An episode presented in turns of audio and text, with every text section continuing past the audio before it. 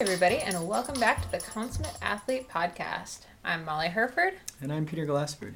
So we are doing this episode live from Sittard in the Netherlands, which I guess sounds a lot more exotic than it actually is, but we think it's pretty cool. We're at the uh, U S A Cycling's uh, primary housing location, uh, which is about three kilometers out of town by way of uh, nice, awesome hiking trails and dirt roads. So every day is sort of an adventure, going in for more groceries and just to stroll around the town, which has a sick little Christmas market going on right now, uh, which of course I find super adorable.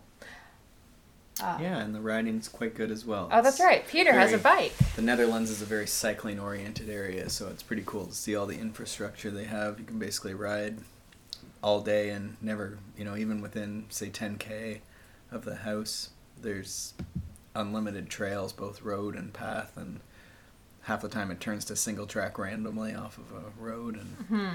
yeah, it's pretty sweet. Yeah, so we're also here to help out uh, Aspire Racing with the Cyclocross World Cup. So yesterday we were at the Namur World Cup, which is sick because it's at a citadel. So they actually use their, you know, old structures and stuff uh, instead of blocking them off so you can't go on them. So you have kids just like scrambling all over these giant old stone buildings and through these tunnels, and it's just it's absolutely awesome. And next week is Zolder, which hosted Cyclocross Worlds last year. It's always a really fun race to be at. Uh, so yeah, it's a cool time to be in Belgium and the Netherlands for us. Of course, we miss Christmas at home, uh, which actually is probably our number one tip for healthy holidays, but we'll get into that in uh, in a few minutes. Your number one tip is to skip? Yeah, just skip them. Just don't oh, do it. Okay. It's actually a pretty sweet way of keeping healthy over the holidays. Just don't have the holidays. Or just don't have the sickness. Mm-hmm. Yeah. Anyway, uh, we're coming at you with a Q and A episode for this month. Uh, we're going to talk a little bit about the holidays, a little bit, bit about riding in the cold, and even some single-speed stuff. And then since we're in kind of off-season, base season, a little bit about how we're getting ready for Ironman, which is nine months away now, eight months away?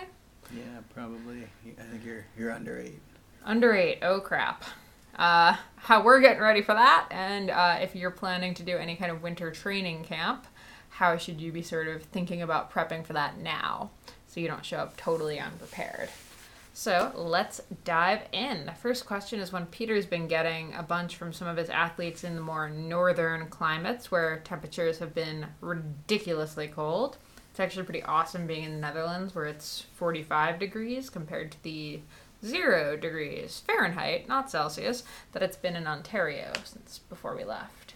So, Peter, question was, when your heart rate is low in the fall slash winter as the temperatures drop, what's it mean? What should you do? How should you react? Um, well, there's a few things to consider. Certainly, most people are familiar with when it's really hot, the, that your heart rate will be higher. And that's generally just means, you know, your body's working harder, so the heart rate's higher. So we need to remember that heart rate is not like a speedometer. Just because your heart rate goes up uh, doesn't mean you're moving fast. Uh, in the case of your heart rate getting really high when someone scares you or something, like you don't even have to move and your heart rate can be elevated. Um, just even breathing can elevate or, or depress your heart rate. So thinking about heart rate more as like your physiological, sort of how hard your body's working, um, rather than a speedometer is important. So you might have a lower heart rate for the same perceived exertion even in, in the cold potentially, um, or, or it might be a lower perceived exertion, you just can't drive that, that heart rate up, um, which I guess would be a, a higher perceived exertion. So that's that's a challenge people run into in cold weather is they used to be able to pedal and it would feel this hard and their heart rate would be, at, you know, whatever, one hundred sixty beats a minute. But now it's the cold, and now it's like one hundred fifty beats a minute or something. And they still feel like it's as hard as it was at one hundred sixty. Yeah, so they're still pedaling really hard. They're going up the hill as fast as they did before, or the same watts even. So two hundred watts used to be one hundred sixty heart rate, now two hundred watts is one hundred fifty. So the question is, is that an issue and what you should do about it? Um, uh, generally, it's fine. Like, I mean, that's why we have zones, right? Like, it, people look at a zone and then they take the top of it. And so that's a mistake. So the reason you have zones is so that when it's hot out, you can ride towards the top of the zone. When it's cold out, you know, or when you're tired, maybe it, you ride towards the bottom. So that's why you have a zone. So use that range is, is my first suggestion. So just don't push it up. Be happy at the bottom of that zone and just pedal away. Um, especially on the endurance and more tempo sort of zone one to three days, like the bottom of the zone, I think, is your friend. More is not better. Um, the other thing I suggested is just when it's cold, a lot of times it takes a bit more to get your body warmed up and get the engine sort of, you know, running well and, and, and sort of activated. So the other thing to do is a bit more activation and warm up. So things like sprints and high R P M drills, um, and even doing that throughout the ride to help keep yourself actually warm, but also warmed up, so to speak, as far as like blood flow and that sort of stuff. So mm-hmm. a lot of times what I'll do is I'll really exaggerate and like stand and like even sprint up hills just to really really sort of get my whole body moving and shake some of that blood down to those feet and, and into the hands. And when you're sort of standing, just try and be a little exaggerated in your movements, again, to try and just be to get that blood moving. So that's going to help you be warm, which is also going to help the heart rate come up. Yeah. If I can interject about warm-ups, I've definitely realized, you know, since obviously getting to know you and working with you a little bit more as we actually ride together, uh, most people, I think, when they get into sport, and certainly even myself, like, our idea of warm-up is go really, really easy for a while and then just consider yourself warmed up. Um, but I think, you know, when I was warming up to do some training with you, it was a very like, okay, we're going to build your heart rate up like this. So I think a lot of people still just go out and like spin for five minutes, super easy, and call it good. Yeah. So definitely that's like the, and then because of that, I think a lot of people don't do it. So it's either yeah. spin easy and then go really hard. So you didn't actually warm up to the intensity. Yeah. You pedaled very easy and then tried to do something very hard. So your body has to transition. Like, it's not an on-off switch. It has to transition.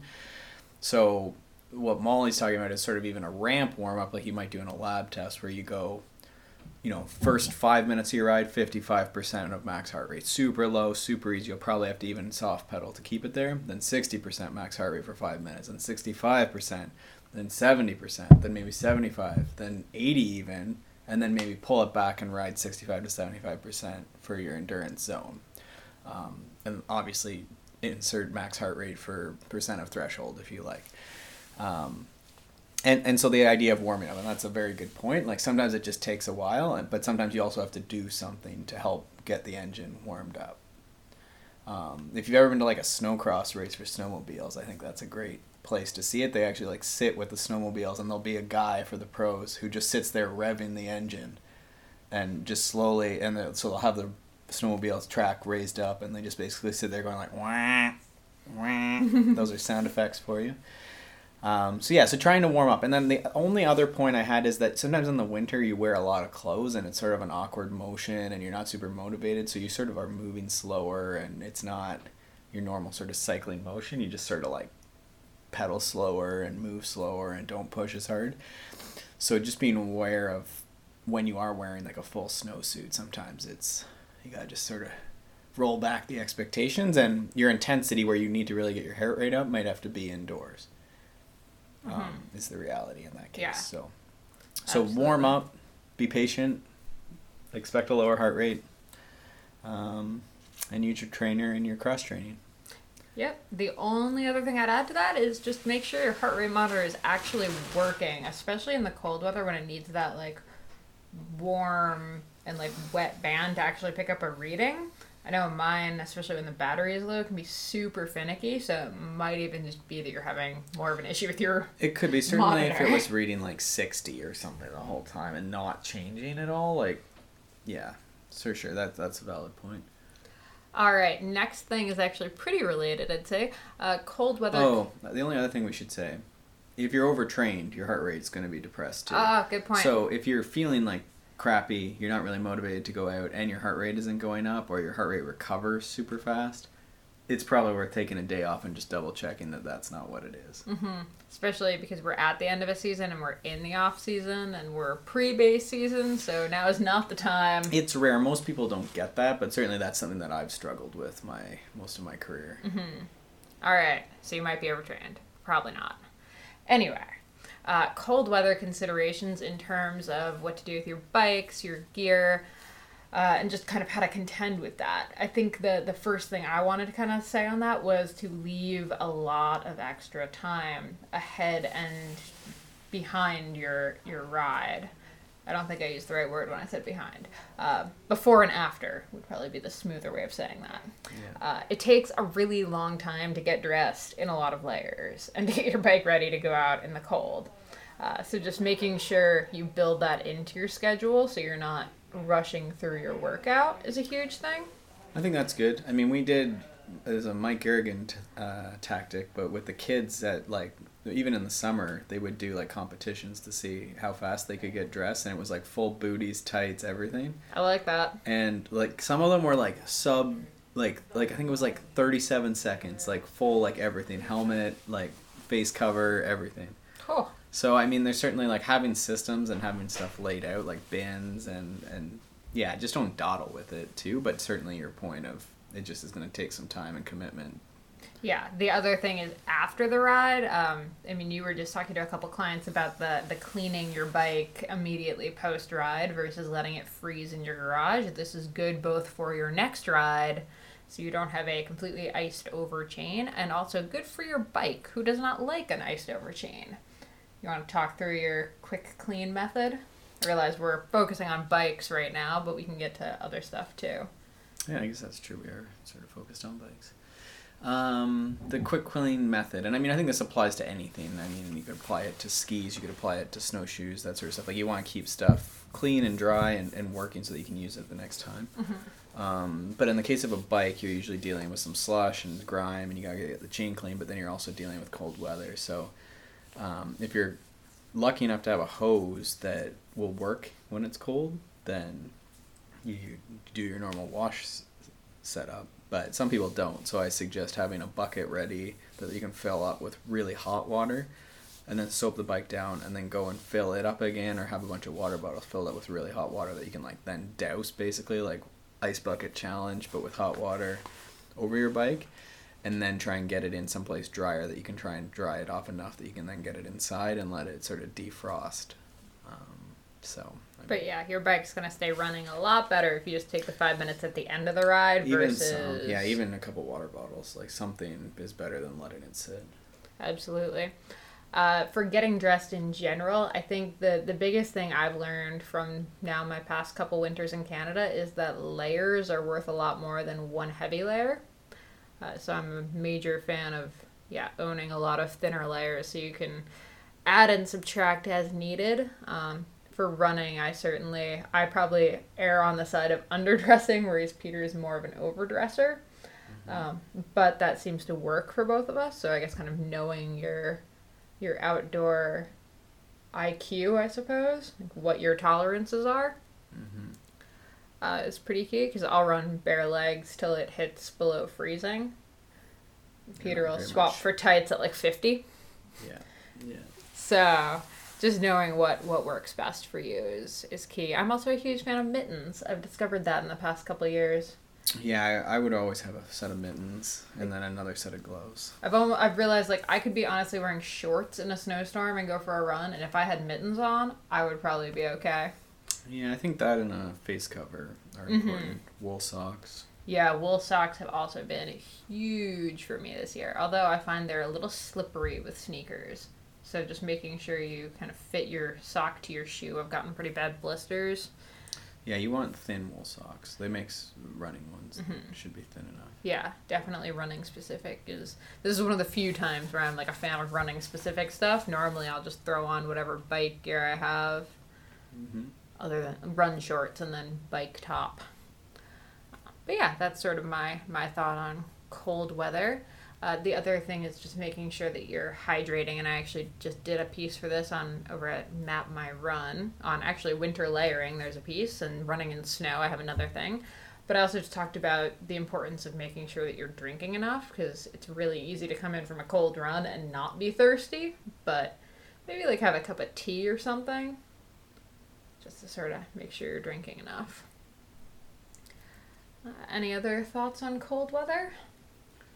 Um, I I don't know. I think it's really dependent on the sport, but I think generally bringing, like, having some backups. Like, I think a lot of times people think, like, whatever they're wearing is what they need to wear, but I would generally have probably three sets of gloves, like mm-hmm. a super small set, um, a medium set, like a mountain bike winter glove, and then mittens, and that would be even for a run or snowshoe or something. I would have that because your hands are a great way to sort of change your temperature, so mm-hmm.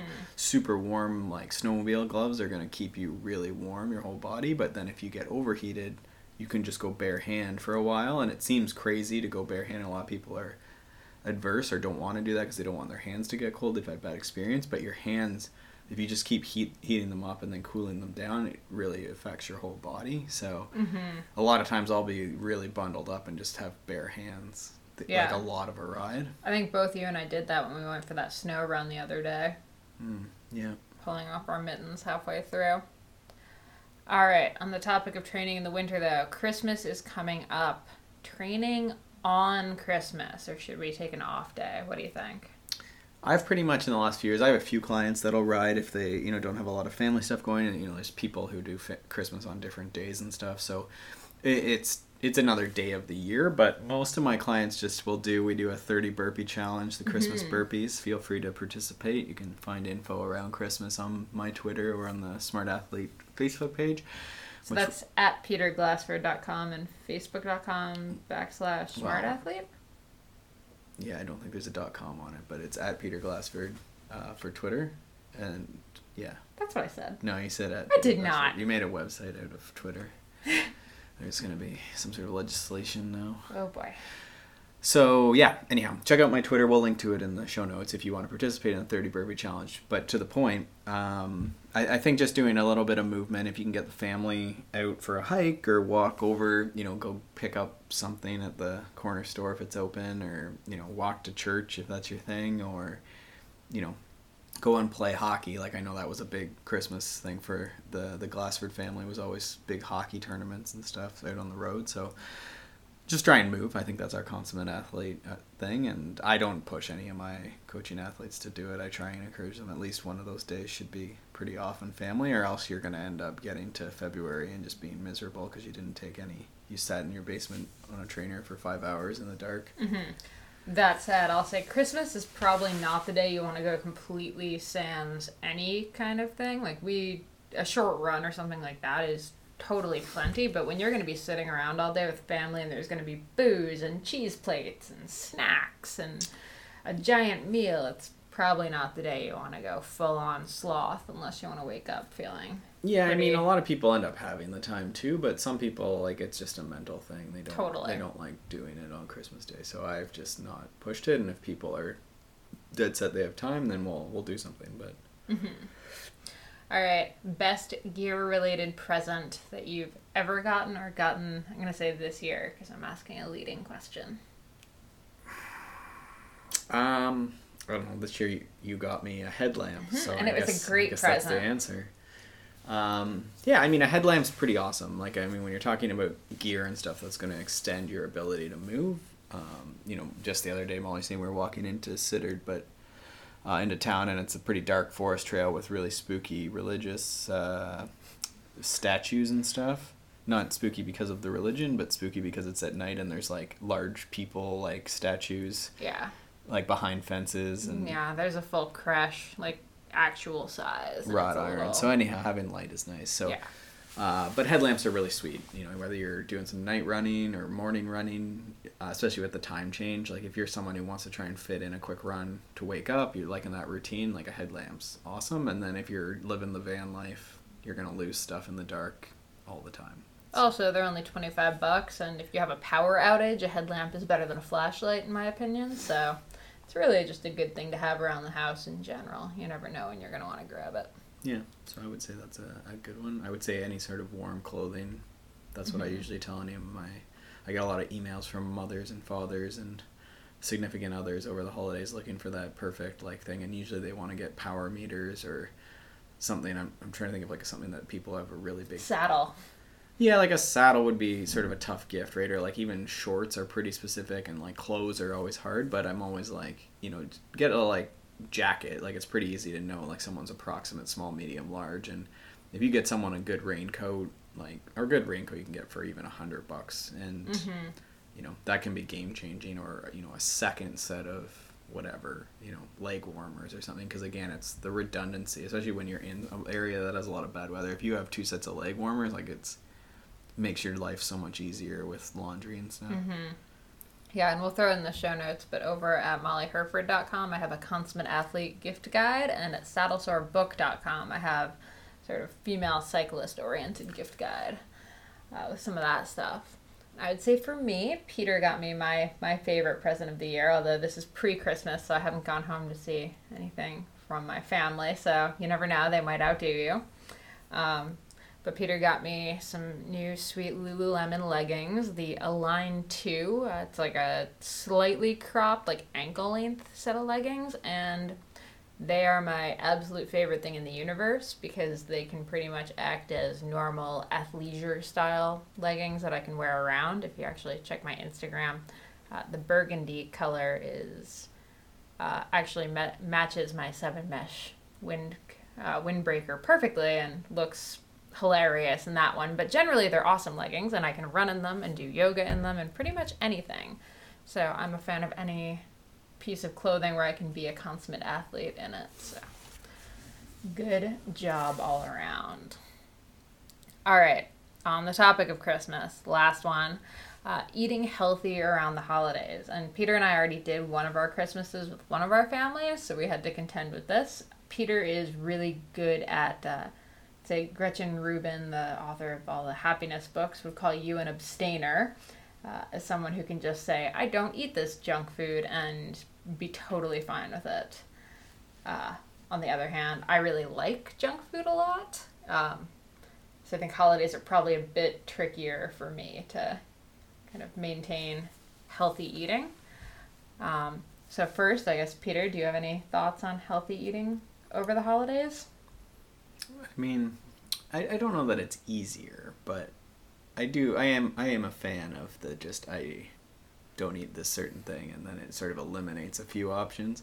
So I think my my best example would be, you don't have to miss everything, but decide that you don't need a bun, for example. A white bun doesn't really add. Most people don't actually enjoy the white bun that people serve with dinners. So if you didn't have that, that and no butter on it, like that's a fair chunk of calories. So that would drop you down a fair bit just with a white bun. Like, If you if you have if you really like the white bun, then we can insert, you know, key lime pie, or what else do people have?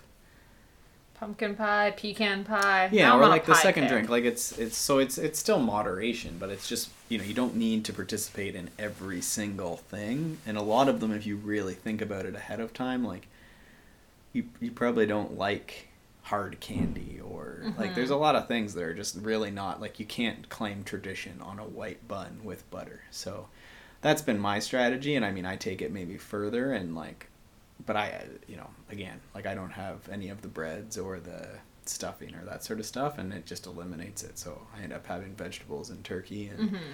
I'll usually have something, like I don't know what we had. I don't think I even ended up having dessert at this last one. I don't think so. We might I have, did. We might have ice cream or something. Yeah, and I think the other thing to do is sort of think about loading up on the, the veggies when you can. I find at family holiday gatherings, veggies tend to be few and far between. Yeah. Um, so just kind of taking whatever's there. I think we often take the strategy, too, of bringing something that's yes. getting healthy. So, like, we're big on bringing our guacamole. So, I mean... Which is, like, ninety percent... like pico de gallo. So it's, like, tomatoes. Tomatoes, tomato, cilantro, like salt. A little bit of avocado. It's pretty excellent, and I mean, you can eat it on a tortilla chip or on some vegetables. And so it's... that's sort of, at least, I mean, that has two. It, one puts vegetables in, and then two probably distracts you from some of the hard candy chocolates that you don't actually want. Soft cheeses, et cetera, that I really do want. Um, I think my other big thing, and this especially came in handy when we were doing a full day Christmas. Um, I know with my family, the morning starts with uh, my sister's famous Bloody Marys and my dad's, you know, whiskey and eggnog, and or rum and eggnog, depending on the year. Uh, but I've found trying to wait till, you know, like four or five p.m. to start really getting into the wine. Like basically waiting till dinner to hit any of the actual alcohol mm-hmm. is sort of a big help because number one, you sort of keep your inhibitions up. Number two, you avoid the hangover the next day. And number three, you really do kind of skip out on the calories that adding whiskey to your already high calorie eggnog adds. Yeah. Yeah, and there's, again, it's like very specific. I think that's, you know, the example you gave was good. Like what works for me doesn't work for you, but there's different strategies, you know, that, that help with that, whether it's moderation or not, or timing of, you know, I'm not going to have like cake before the meal or something, like the little cakes, hors d'oeuvres, mm-hmm. appetizers, right? Like maybe just don't have appetizers, just talk to people and, you know, have a, a glass of wine and just nurse the glass of wine, and you get one glass of wine before dinner and then, you know, get some sparkling water and nurse that. And mm-hmm. I think the other thing I try, and I've been trying to do more of, like sort of got away from it. I mentioned the hockey game beforehand, but I'm trying to participate in whatever like activity and family stuff, or going out and playing with the kids, or, mm-hmm. you know, whatever's going on. And that way, like you sort of just kill most of the day, but it's, you know, you're not the weirdo standing in the corner, not talking to anyone, and yes, like staring, staring at a ch- key lime pie or something. That would be me. You don't even like key lime pie. I know. Um, I don't know why I'm looking at it, you're but... You're staring at it. You're scared. Um, so, yeah, I think, you know, if there is that, not every family has that. Not everyone's into that. But, again, with our consummate athlete angle, like, maybe that's, you know, maybe you jump into the hockey game or the tobogganing or snowman building or... Yeah, just go out and play with whatever you know, kids happen to be shoveling, around. Borrow kids. Sho- like shovel the driveway or... Walk the dog, like, any yeah, kind I of... I mean, whatever fits into the family thing, right? But... Lately, I've been getting just my brother to go and throw the baseball around, and that's more family things, like during the summer, obviously. But mm-hmm. um, you know, do it. There's a you know, you might just have to go first and ask someone to go and do that. You know? Yeah, I like it. All right, next question. We're out of the Christmas episode here, although I guess this is our last episode before Christmas. So um, happy holidays, we'll everybody! See. Maybe we'll throw a bonus one in. Uh, okay, next one. Uh, when people, not necessarily people with a coach, just people that are trying to kind of keep track of their progress, um, what sh- what should I log? Yeah, so like you're using some sort of training journal, so it might be a journal. I mean, it might. Journal. I'm just thinking somebody has like a spiral notebook, even. Does like, Bicycling, does Bicycling still make those books? I don't know. They used to always send them when you bought a subscription, like a training log. I don't think they send them anymore. But anyhow, whatever you use, it could be graph paper on the wall or a calendar, like an mm-hmm. actual physical calendar is actually a great way to start into sort of planning your training and logging your training. So I think the simplest thing you want to do is plan ahead a little bit. So again, you have a your calendar, wall calendar, plan out Monday to Sunday for this week. Um, you're going to go... long on Wednesday and Sunday, hard on Tuesday and Saturday, and just, you know, walk the rest of the days of the week or something. Um, and then, so you have those planned out with some duration or some sort of goal like that. And then basically your logging can be as simple as some sort of like check mark, you know, if you did it, or a red X if you didn't. Um, and then ideally that progresses to saying, you know, things like where you rode, how much you rode, maybe some wattages or time up a hill. But just sort of tracking your progress so that you know in January this year you were doing this many hours or this many miles. You know, you did the hill, local hill this fast, or the local cross-country hill, or the ten K race this fast. And then you can compare back. So a big thing that we do with athletes is look back at last December or February or March, and we just try and do a little bit more. So it's not related to any sort of you know, who are you, you know, or sorry, not who you are, but, you know, any textbook, it's who are you? Last year you were this good.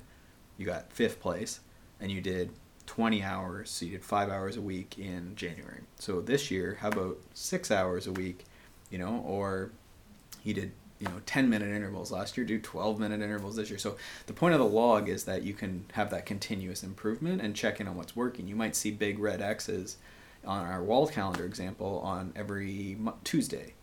You know, you have really crappy days and you never do your Tuesday, you don't look forward to it, but maybe Wednesday and Thursday are actually good days. So if you just shifted your week and did that Wednesday, you have the whole day off, or it's a super easy day at work, the kids are at daycare all day or whatever. Maybe that's the day you should do. So the, the value in the training log is it helps you see those patterns where you might course correct and do a little different, something specific to you. It helps you improve. It helps you, you know, track your progress in terms of last week was three minutes up the hill, this week two fifty up the hill, which sounds really basic, but a lot of people don't do that and don't keep track of it. Mm-hmm. And so that's that's the training log, is planning a little bit ahead and seeing what works for you and then making it a little bit harder the next week. I like it.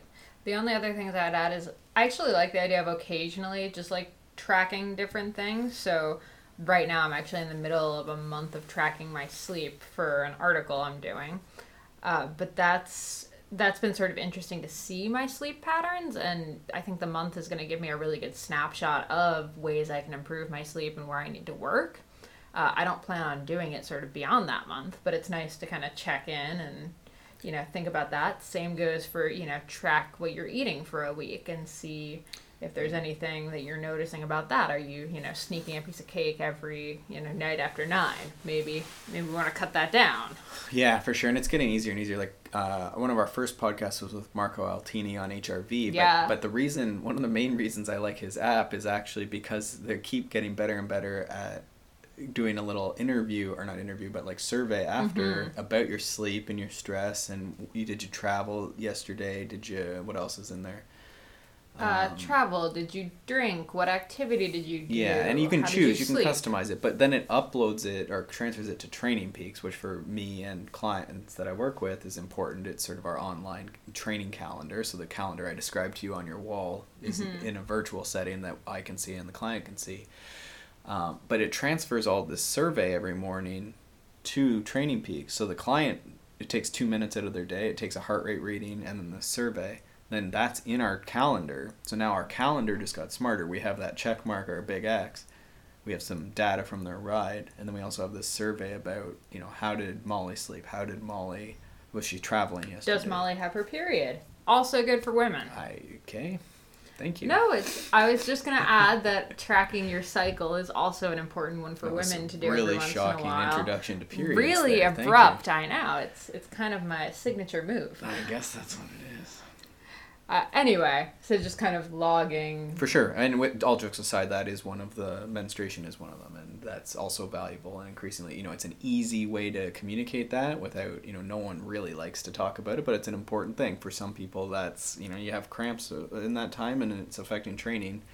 You know, now we have this obviously in a chart where, you know, mm-hmm. training didn't go well on those days. And again, it's not for everyone, but that might be something we can then, again, on our wall calendar, we could adjust. So yeah, for example, it's not for the men in the audience.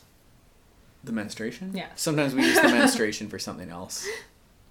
Anyway. That sounded like I was leading to something, but indeed we just use it as like a surrogate, like metric yeah. for some for something else. It's they get a freebie, so they can use uh-huh. that for whatever, the type of alcohol they were drinking or something.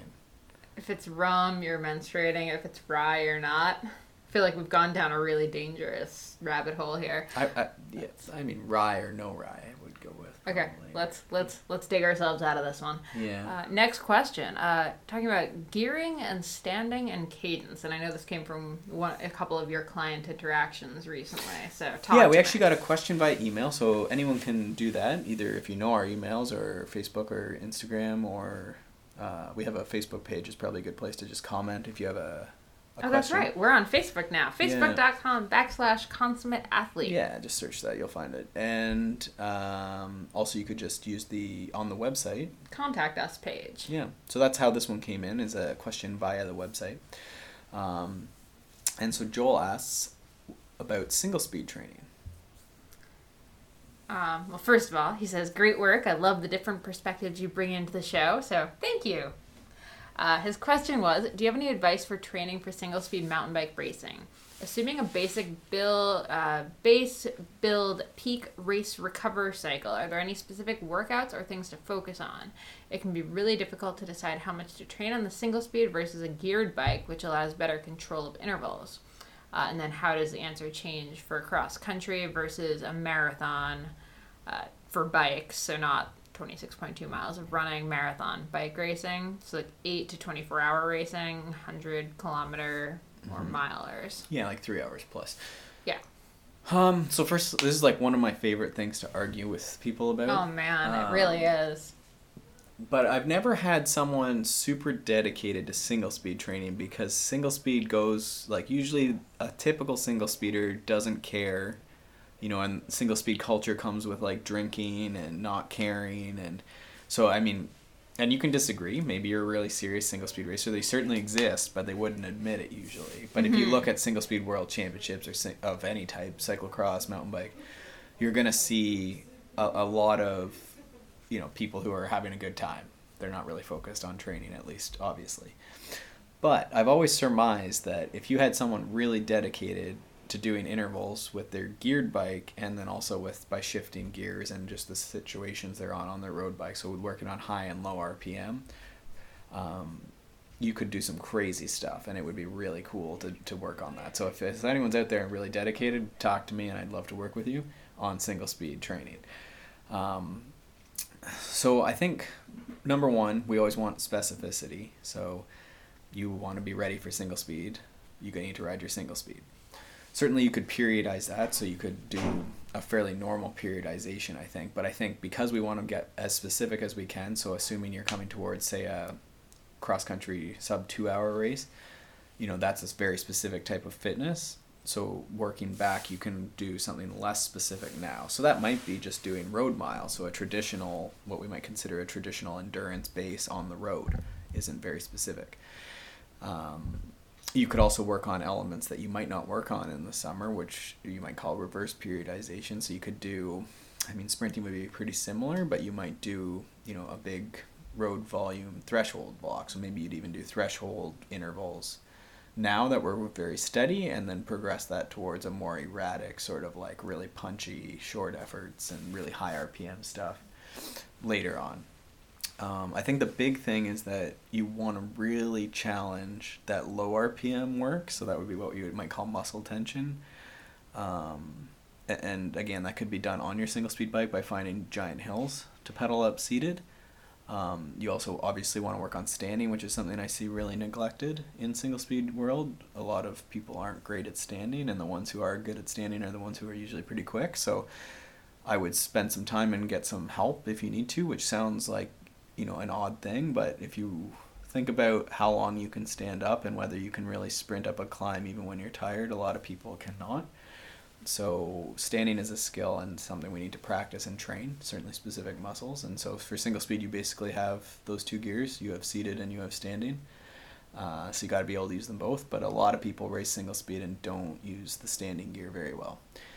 Actually, I think they said they have three gears because you can also push. So right. That's also important. So I think single speeders also don't train their push push bike very well. So I think if you really are going to go at that single speed, I think working on your dismounts, mounts, and your bike carry slash push um, slash running, um, mm-hmm. I think is important, because there's certain races where it's very high speed, but then there'll be one kicker climb, and you can definitely get an advantage by picking your gearing where it's higher, so harder, uh, harder gear, and then just running, mm-hmm. right? You just dismount, and then but saving that muscle tension then, and not, you know, burning up your muscle en- energy, so to speak, just by running up it. But you can only just run up it if you're really good at running and really quick with your mounts and dismounts. Um, yeah. And then the only thing is cadence. So I think, again, you'll never see a single speeder coming down the side of a mountain doing one hundred fifty R P M like they're a track rider. But to me, you need to train that like track-styled endurance at like one hundred fifty R P M and like, you know, good endurance, strong wattage, you know, even hard threshold, because you're going to have inevitably that's place where you're going to spin out your gear, mm-hmm. but like consider that like track guys and ladies can spin at one hundred fifty R P M and like crazy watts. So you're really in the game of maximizing your effective cadence range, and that's that's what you got to do. You got to work on those peaks and keep testing sort of what you can, where you can push. And so an interesting thing I would give you to play around with on the trainer is pick whatever sort of sweet spot wattage or even endurance wattage. So call it, you know, for most people that's going to be between two and three hundred watts.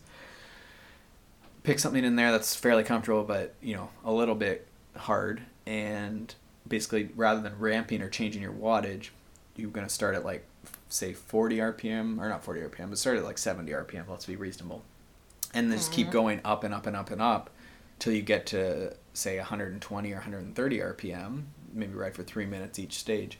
and just see if you can hold that wattage steady and mm-hmm. what heart rate does. And then what you can do is you can actually play around with, does that heart rate, can you keep it steadier? Can you keep the wattage from dropping with the different cadence? Um, and, and to me, a, a good objective would be to be able to be efficient and that your heart rate doesn't change a ton. It sh- it'll change because your cadence is changing a lot, but a lot of people will just skyrocket the minute the R P M goes over a certain range. Yeah, and so sure. we just want to sort of extend that effective cadence range. So um, I think that's it. Yeah, I think that my, my the big nuggets are standing and then working on spinning like a mad person. And I think I would actually add, I mean, I'm sure Joel already knows this since it seems like he does a fair bit of this, but mountain bike skills. I mean, it does change a bit on single speed.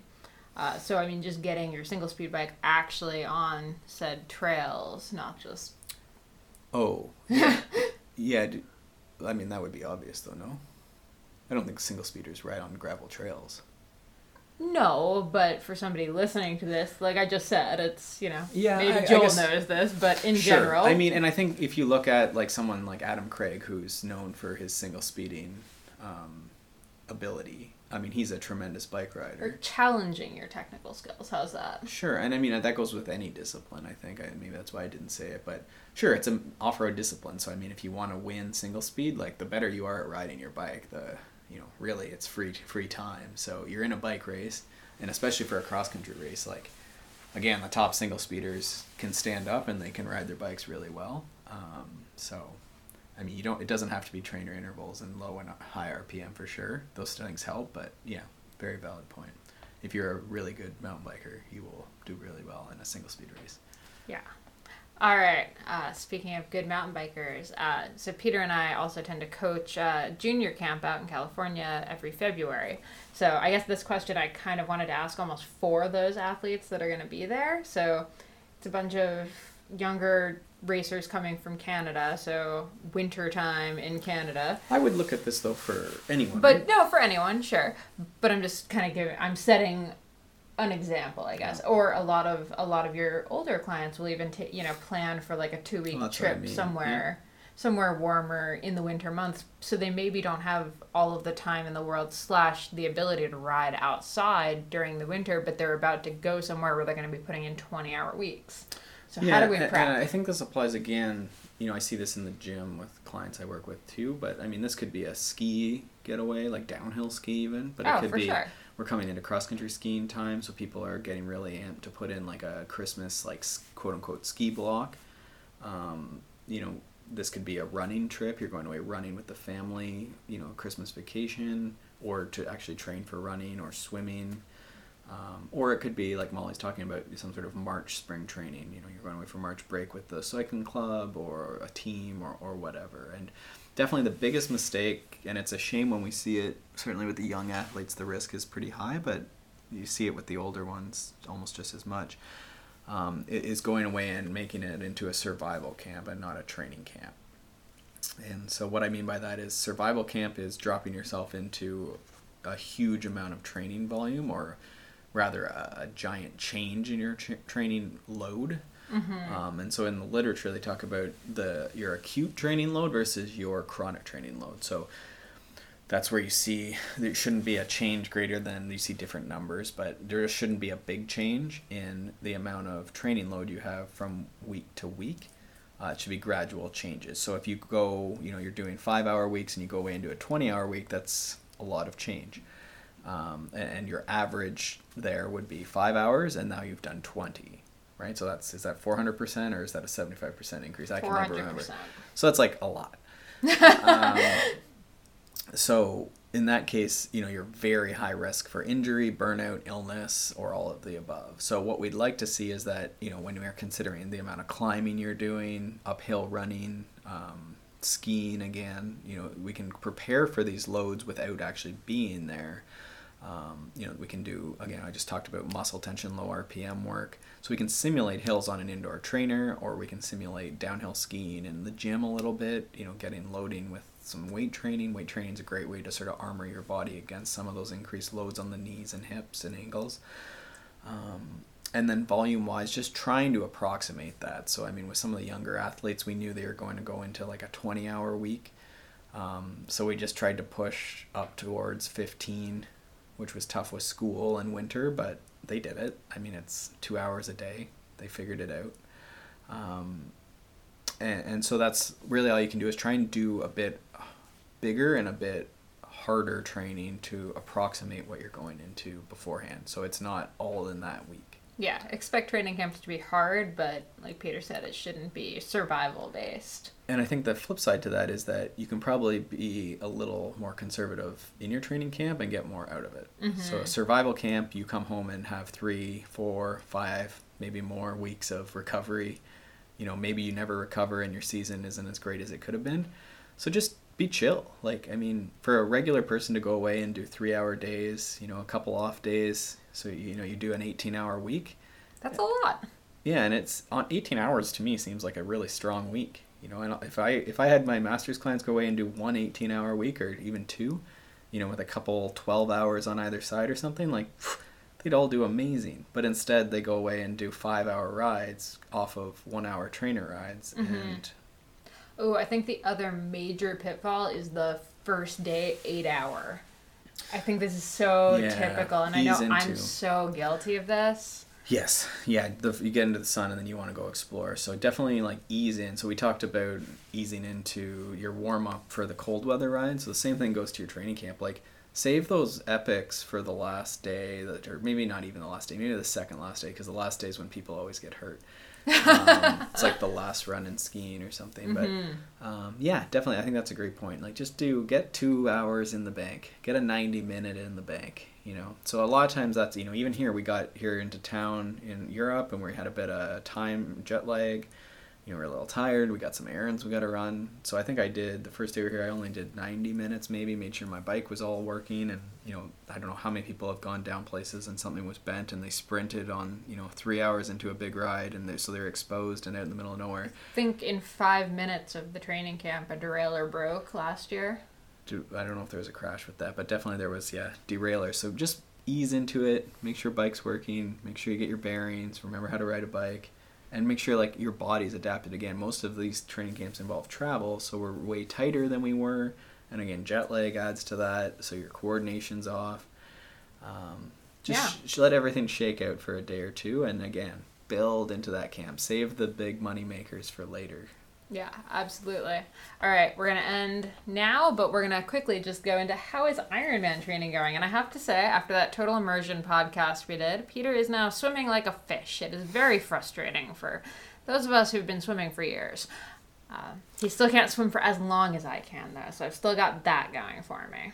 Yeah, yeah, it's going well. I, I don't think I'm that good, but um, that and I've had a couple private sessions and a I did a, my first group swim, which was like a clinic I did with a local coach named Rich Patey, and yeah, he's was really good actually. So it was, I was a little apprehensive going to sort of like swim coaching like in a group, and but you know, it was good. It was good to. I mean, everyone was really nice. So I mean, if you're at all interested in going to swimming, it's a pretty cheap way to get instruction and meet people. And I mean, they were all super psyched on sort of my Ironman craziness, and they had a bunch, you know, of really cool tips. And, you know, I asked them what wetsuits they're using and stuff. So, so it's been cool. But yeah, swimming's been good. Um, yeah. I'm still not super fond of it, to be honest, but uh, it's it's fine. It's it's interesting to see. Like every time I go, I can swim a little bit further, and I just try and I got a really cool watch that tracks the meters for me. So it's interesting to just see every time I can go, I can do like two thousand meters, twenty-one hundred meters. And that's not always going to be the goal, but it's just cool to see a little bit of improvement and how that, like even two thousand meters, you know, is hard or isn't hard. And last time we did it right, pretty much right after I did a three hour ride. And I was like, oh, swimming after riding is really hard. And so it's just interesting. It's, it's, you know, compared to bike riding where, you know, I'm lucky if I get a one percent improvement. Mm-hmm. Yeah. And how about you? Are you well, how are you feeling? I'm feeling all right. It's been, I mean, I was in Europe for two weeks more than you, so I've been traveling a fair bit, I'd say. Mm-hmm. Um, so when we have been in Ontario, I've gotten in the pool a few more times, trying to make that, you know, a bit of a priority at least, because I know February, March are going to be pretty cycling heavy, so trying to get the swim a little bit more sorted than it was, and mm-hmm. Mainly, though, I've I've been running because that's what's sort of the easiest with the weather and with all the travel. Uh, my runs are getting longer. I've done a couple over two hours now, which, mm-hmm. you know, were totally fine, which made me really happy. I was a little afraid that I was going to be wrecked. Um, but actually, instead of just going for long, we've added a bit more intensity to some of my runs uh, just to try to kind of get some gains without necessarily adding a time when or a lot of time when I don't have a whole lot of time free. Well, and to work on technique and get mm-hmm. speed work too, because you can run probably the same pace you run for thirty minutes for two hours. So that's true. Just trying to get turnover and stuff, and the risk is a little lower with the short stuff. Although I did a sprint workout that was mostly walking the other day, and I am just my calves are. Just, I'm so weak. Such a weak so cyclist. Weak. But yeah, so it's been fun. I'm definitely looking forward to when February gets here and I can get on the bike for bigger hours. Um, ex- really, really, really excited for that. But maybe that's just because I'm super stoked on sunshine. Mm-hmm. Um, yeah, all good things. Definitely, as soon as I said eight months, I'm getting a little bit nervous now. But yeah, we're so getting to the point where I need to... If anyone has suggestions for Ironman type guests, if they've done yeah. awesome Ironmans or are a coach or, you know, have some sort of technique, or I, we, I still need to get a wetsuit. Mm-hmm. Um, so yeah, I, if if you have suggestions for guests outside of triathlon, that would be awesome too. We're we're coming up to another recording period here, so we want to get a few more sports covered, some more how-tos. Um, so yeah, any burning burning questions, looking, any sports you want to learn looking about? Looking at like kiteboarding, bowling. Ooh, I like bowling. I'm trying to think what I else. I want to do pool or darts. I want to be awesome in a bar is sort of where I'm okay, at. Okay, so if there's any like card shark, uh, yeah. dart, I don't know what type of animal a dart person would be. I like, just definitely want dart. to be able to go into a bar like and do the thing where it goes silent and I pick up the dart or like pick up the pool cue and just like nail it. And then just, like, everyone resumes talking but knows I'm a total badass. Right. Yeah, that's pretty much why we started this podcast, was because I wanted to be able to do that. So we really need to get one of those people in soon. Uh, in the meantime, have a happy holiday and let us know in the comments. Head over to iTunes, leave us a review. Yeah, let us know if you like the show and, you know. Thank you for watching and listening in two thousand sixteen. All right, take care.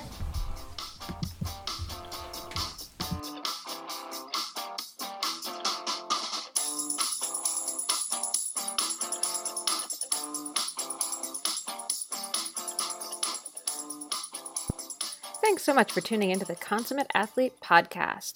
We would love it if you'd go over to iTunes and leave us a review. And if you have any ideas or people you'd love to see on the podcast, feel free to tweet at us at Peter Glassford and at Molly J. Herford, or find us over at Consummate Athlete dot com. Thanks for listening, and we'll see you next time.